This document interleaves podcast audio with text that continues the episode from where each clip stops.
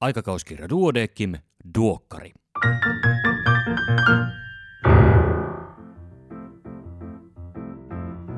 Tämä on numero 17 vuonna 2019. Minä olen Kari Hevossaari, Kandi Helsingistä. Tervetuloa mukaan. Muistatko vielä viime kerralla pääkirjoituksessa esitetyn ajatuksen tehokkaasta oppimisesta? Keskeinen sanoma oli jotain sen suuntaista kuin, että oppiminen kannattaa mieluummin jakaa useaan pieneen kertaan kuin kerralla tapahtuvaan massapänttäämiseen. Lisäksi olisi hyvä testata opittua oppimistapahtuman jälkeen, vaikkapa helpoilla monivalintakysymyksillä. Ajattelin vain muistuttaa. Jos edellä puhuttu oli aivan vierasta, kehotan lukemaan numeron 16 jatkokoulutusta käsittelevän pääkirjoituksen. Siitä saa hyviä apuja oppimiseen. Ne takataskussa voimmekin syöksyä uusimman aikakauskirjan Antoisan Annin ammentamiseen.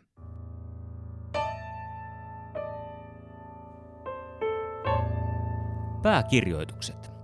Diabetes, diabeteslääkkeet ja luusto. Diabetekseen niin ykkös- kuin kakkostyypinkin liittyy lisääntynyt riski osteoporoosiin ja luun murtumiin. Varsin usein tämä jää huomiotta, kun keskitytään valtimosairauksiin, neuro-, nefro- ja retinopatioihin sekä jalkahaavoihin. Päivittyvä perinnöllisen syöpäalttiusgeenitutkimuslöydöksen merkitys. Perinnöllisiä syöpäalttiusoireyhtymiä, joihin liittyy suurentunut riski sairastua syöpään tai syöpiin elinaikana, tunnetaan jo yli 30. Myös lähisukulaiset voivat olla vaarassa, koska useimmat syöpäalttiusoireyhtymät periytyvät vallitsevasti. Kuitenkin tiedämme nykyisin myös sen, että perimä sisältää paljon muutoksia eli variantteja. Geenitestejä tehdessä valitaan geenipaneeli, johon saattaa kuulua vain kahden geenin tutkiminen, toisaalta taas jopa 80 geenin tutkiminen. Mitä suurempi määrä geenejä potilaalta tutkitaan, sitä todennäköisemmin löydöksenä voi olla merkitykseltään epävarma muutos eli VUS. Geenitutkimuslöydöksen merkitys voi kuitenkin muuttua. Lisätiedon karttuessa tunnistettu perimän muutos voidaan tulkita uudelleen joko harmittomampaan suuntaan tai patogeenisemmaksi. Varianttien merkityksen uudelleenarviointiin ei ole vielä kansallisia tai kansainvälisiä ohjeistuksia. Geenitutkimuksen uudelleen tulkinnan pitäisi ensin tavoittaa lääkärit, joiden pitäisi tarvittaessa tavoittaa potilas ja hänen sukulaisensa. Miksi erikoissairaanhoidon laatua tulisi akkreditoida kansainvälisesti? Erikoissairaanhoito on terveydenhuollon vaativaa asiantuntijatoimintaa, jonka laatuvaatimukset ovat hyvin korkealla. Laadun mittaamisesta on keskusteltu vuosia, eikä mittareiden valinnasta tai määrästä tunnuta pääsevän konsensukseen. HUS on hankkimassa Joint Commission International eli JCI akkreditaatiota portaittain koko organisaatioon. JCI on maailman suurin sairaala-akkreditaatioita myöntävä kansainvälinen voittoa tavoittelematon organisaatio. Se on nimenomaan terveydenhuoltoon suunniteltu laatujärjestelmä. Potilaiden näkökulmasta JCI tuottaa lisäarvoa. Potilaalla on oikeus tietää hoitopaikkansa laatu ja sen ohella myös toimintavolyymit. Palvelutuotannon laadun läpinäkyvyys on ensimmäinen askel kohti modernia ja laadukasta toimintaa. Erikoislääkärin uutisissa tällä kertaa mukana KNK, naistentaudit ja synnytykset, pediatria, psykiatria, reumataudit ja yleislääketiede. Tässä ja nyt muutama uutinen sen kummemmin selittelemättä, tarkemmin lehden printti- ja nettiversioista. HPV-rokoteohjelman teho väestössä. Kansalliset HPV-rokoteohjelmat aloitettiin maailmalla jo 10 vuotta sitten, ja tietoa rokottamisen vaikutuksista väestötasolla alkaa vihdoin kertyä. Jos rokotuksesta oli alle 10 vuotta, HPV-infektioiden esiintyvyys oli vähentynyt yli 80 prosenttia alle 20-vuotiailla ja kolmannekseen 20-24-vuotiailla naisilla verrattuna aikaan ennen rokottamista. Vakavien kohdunkaula syövän esiastemuutosten määrä oli puolittunut alle 20-vuotiailla ja vähentynyt kolmannekseen 20-24-vuotiailla. Myös kondyloomadiagnoosien määrä oli pienentynyt merkitsevästi niin naisilla kuin miehilläkin. Oikea ruokavalio estää masennusta. Meta-analyysin mukaan yhteistä masennusriskiä pienentäville ruokavalioille oli hedelmien, vihannesten ja pähkinöiden runsas käyttö, pieni lihan ja transrasvojen pitoisuus sekä alkoholin enintään kohtuullinen käyttö. Diagnooseista hypoteeseihin. Voisiko lääketieteen seuraava suuri harppaus olla epävarmuuden parempi sietäminen? Tulevaisuudessa ei ehkä enää puhutakaan tarkoista diagnooseista, vaan jatkuvasti kyseenalaistamista vaativista hypoteeseista. Etiologialtaan monimutkaiset tilat, kuten krooninen väsymysoireyhtymä, haastavat nykyisen yhtä selitystä painottavan lääketieteellisen ajattelun.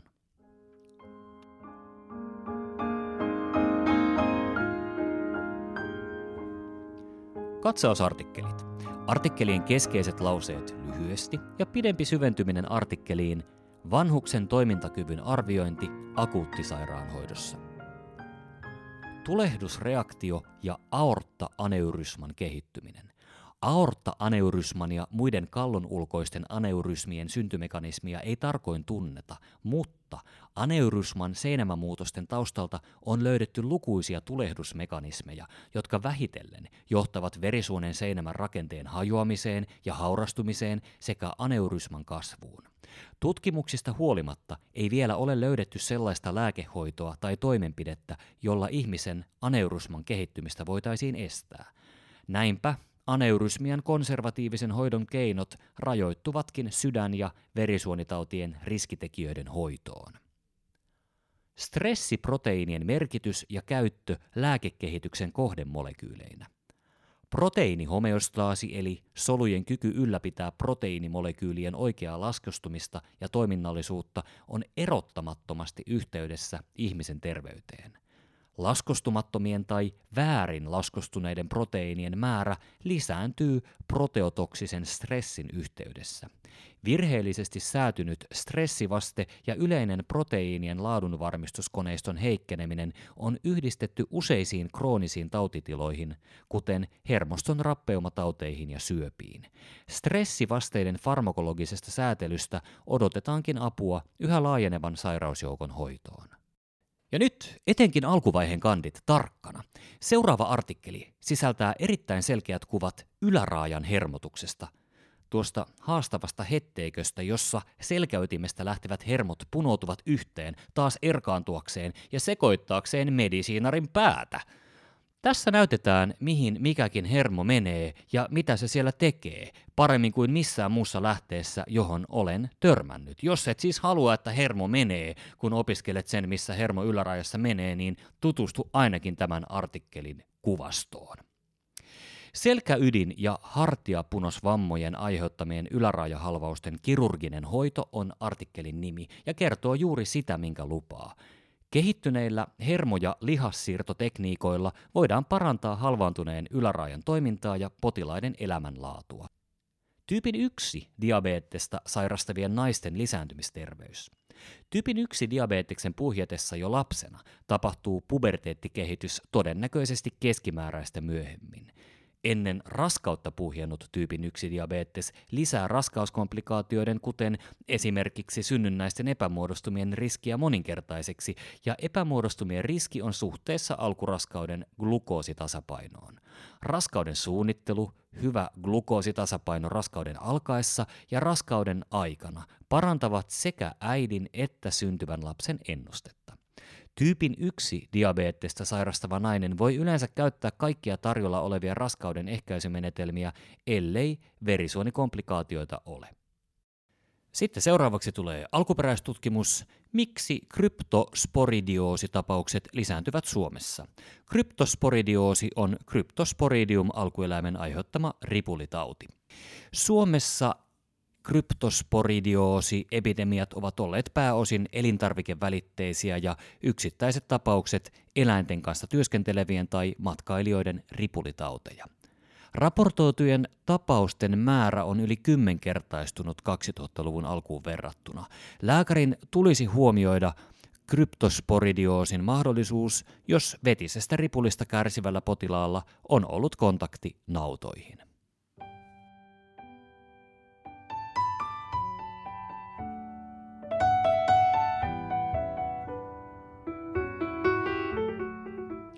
Sitten se pidempi katsaus yhteen artikkeliin ja tällä kertaa on käsittelyssä vanhuksen toimintakyvyn arviointi akuuttisairaanhoidossa, kirjoittajinaan Maarit Vuorela ja Laura Viikari Turusta.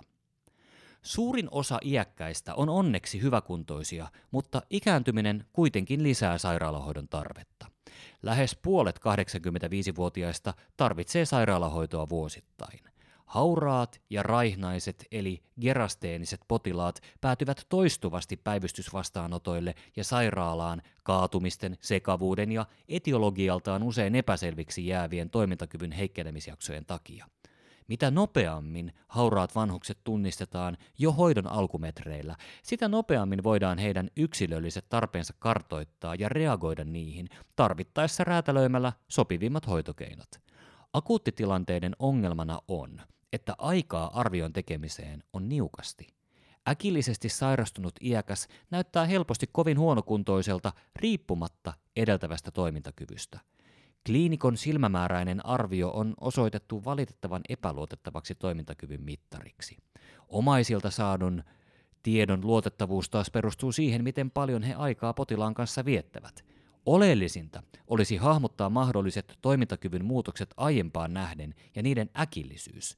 Olisi pyrittävä selmittämään, minkä takia juuri nyt on hakeuduttu vastaanotolle. Onko päivystyskäynnin syynä lääketieteellinen hätätilanne vai onko toimintakyvyn romahduksen takana pidempään kestänyt subakuutti yleistilan heikkeneminen? Kattava kokonaisvaltainen geriatrinen arviointi ei sovellu tehtäväksi päivystyksessä eikä akuutisti sairastuneen iäkkään lyhyen sairaalahoidon aikana. Päivystystilanteessa hankittua tietoa voidaan täydentää myöhemmin vuodeosastolla. Kokonaistilanteen kartoitus on kuitenkin mielekkäintä vasta akuuttihoitojakson jälkeen siten, että sen tekee lääkäri, joka tuntee potilaan tilanteen jo vanhastaan. Toimintakykyyn vaikuttavien tekijöiden selvittäminen akuuttihoidossa onnistuu parhaiten yhteistyönä, johon osallistuu ainakin sairaanhoitaja ja lääkäri. Erilaiset rakenteelliset arviointilomakkeet ovat tässä suureksi hyödyksi. Perussairauksien kesto ja hoitotasapaino olisi syytä selvittää kuin myös mahdolliset komplikaatiot. Iäkkäiden ja monisairaiden akuuttipotilaiden lääkehaidat ovat niin yleisiä, että kliinisesti merkittävien haittojen seulontaa suositellaan heistä kaikille. Yleisiä ongelmien aiheuttajia ovat veren hyytymiseen vaikuttavat lääkkeet ja insuliini sekä muut diabeteslääkkeet. Jäljellä olevaa toimintakykyä arvioitaessa voidaan iäkkäät jakaa karkeasti kolmeen ryhmään. Ensimmäisen ryhmän potilaat ovat hyväkuntoisia ja hyötynevät samanlaisista sairauksia ehkäisevistä toimista, sairauksien hoidosta ja toimenpiteistä kuin nuoremmat ikätoverinsa. Toiseen ryhmään kuuluvat potilaat haavoittuvista kohtalaisen hauraisiin. Tässä ryhmässä liikunta ja kuntoutus ovat keskeisiä – Näiden potilaiden hoitoa suunniteltaessa on toimintakyvyn lisäksi otettava huomioon monia muitakin lääketieteellisiä seikkoja, kuten suunniteltujen hoitojen ja toimenpiteiden rasittavuus sekä niiden oletetut hyödyt ja mahdolliset haitat. Viimeisen ryhmän potilaat ovat vaikeasti hauraita tai kuolemansairaita. He ovat toimintakykynsä tai sairautensa vuoksi niitä, joiden hoidon tavoitteena ovat oireettomuus, monilääkityksen välttäminen ja jäljellä olevan toimintakyvyn ylläpitäminen. Gerasteeninen potilas ei toivu ennalleen, jos hänen toimintakykynsä pääsee akuutin sairaalajakson aikana heikkenemään. Hyväkuntoinenkin iäkäs saattaa vuodeosastohoidon aikana menettää toimintakykynsä pysyvästi, jos sairaus on riittävän vakava. Toimintakyvyn heikkenemisen merkkejä onkin aktiivisesti seurattava vuodeosastolla. Iäkkään potilaan akuuttihoidon laadun varmistukseen on kehitteillä tarkistuslistoja, esimerkiksi Frail Safe, joiden avulla iäkkään potilaan turvallisuutta vuodeosastolla voitaisiin parantaa. Myös jatkohoito on tärkeää. Kotiutuksen valmistelu ja jatkohoidon järjestäminen ovat sitä tärkeämpiä, mitä vähemmän potilas itse kykenee asioitaan hoitamaan.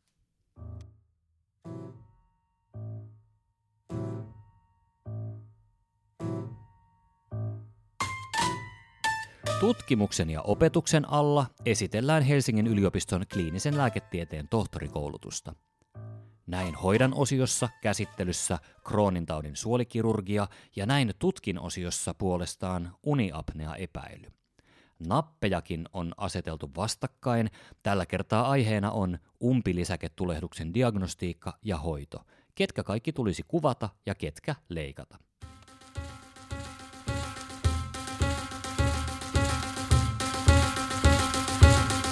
Vinkit ovat palanneet.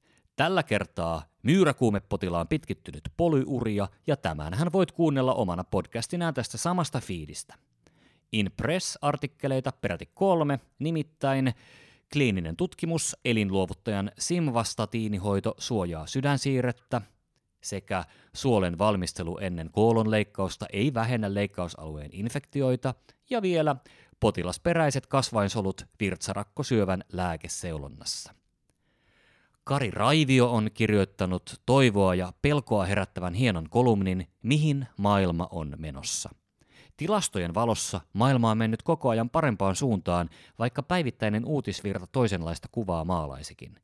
Kuitenkin ilmastonmuutos on tosiasia, ja sen aiheuttamiin uhkiin tulee reagoida heti ja tosissaan.